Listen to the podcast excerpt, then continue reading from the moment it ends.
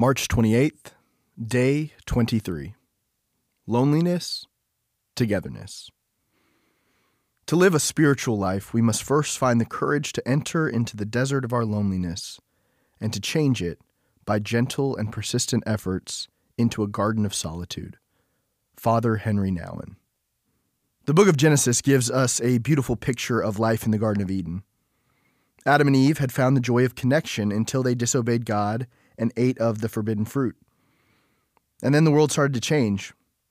They hide, they are vulnerable, afraid, and in the realization of what they had done, loneliness entered the human story. Satan enticed them to eat the fruit, to be like God, to know what God knew and still knows. Instead, humanity became pierced by the prowler's greatest weapon loneliness.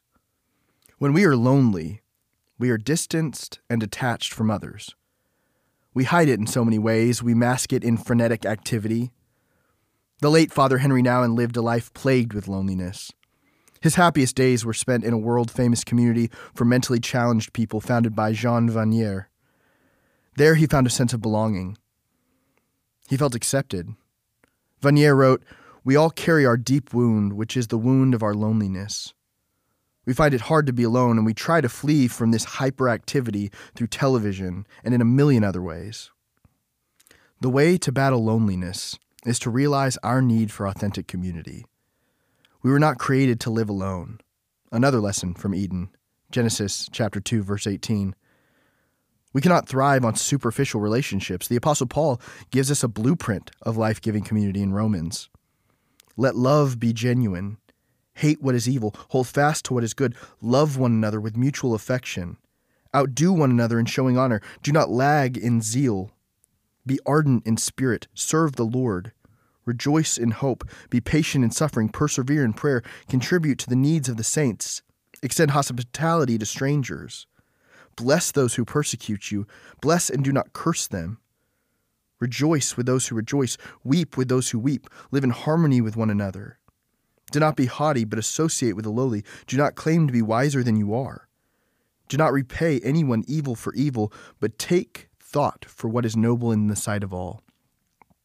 If it is possible, so far as it depends on you, live peaceably with all. Romans 12, verses 9 through 18. An old African legend tells about a band of elephants traveling through the countryside when they come to a raging river. The big elephants did not have a problem stepping into the rough, dangerous waters. However, the small, younger elephants were afraid to make the first step.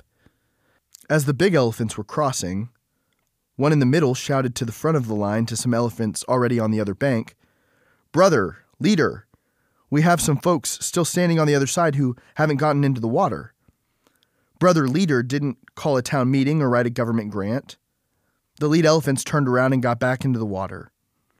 They stood shoulder to shoulder, allowing their bodies to create a dam that parted the waters to allow the little elephants to cross on dry ground.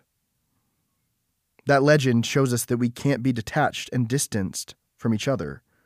When one of us hurts, it should be all of our business. Nothing makes Satan quake more than Christian folks who are determined to love and care not just for each other, but for all of God's children. When that becomes our spirit, loneliness flees.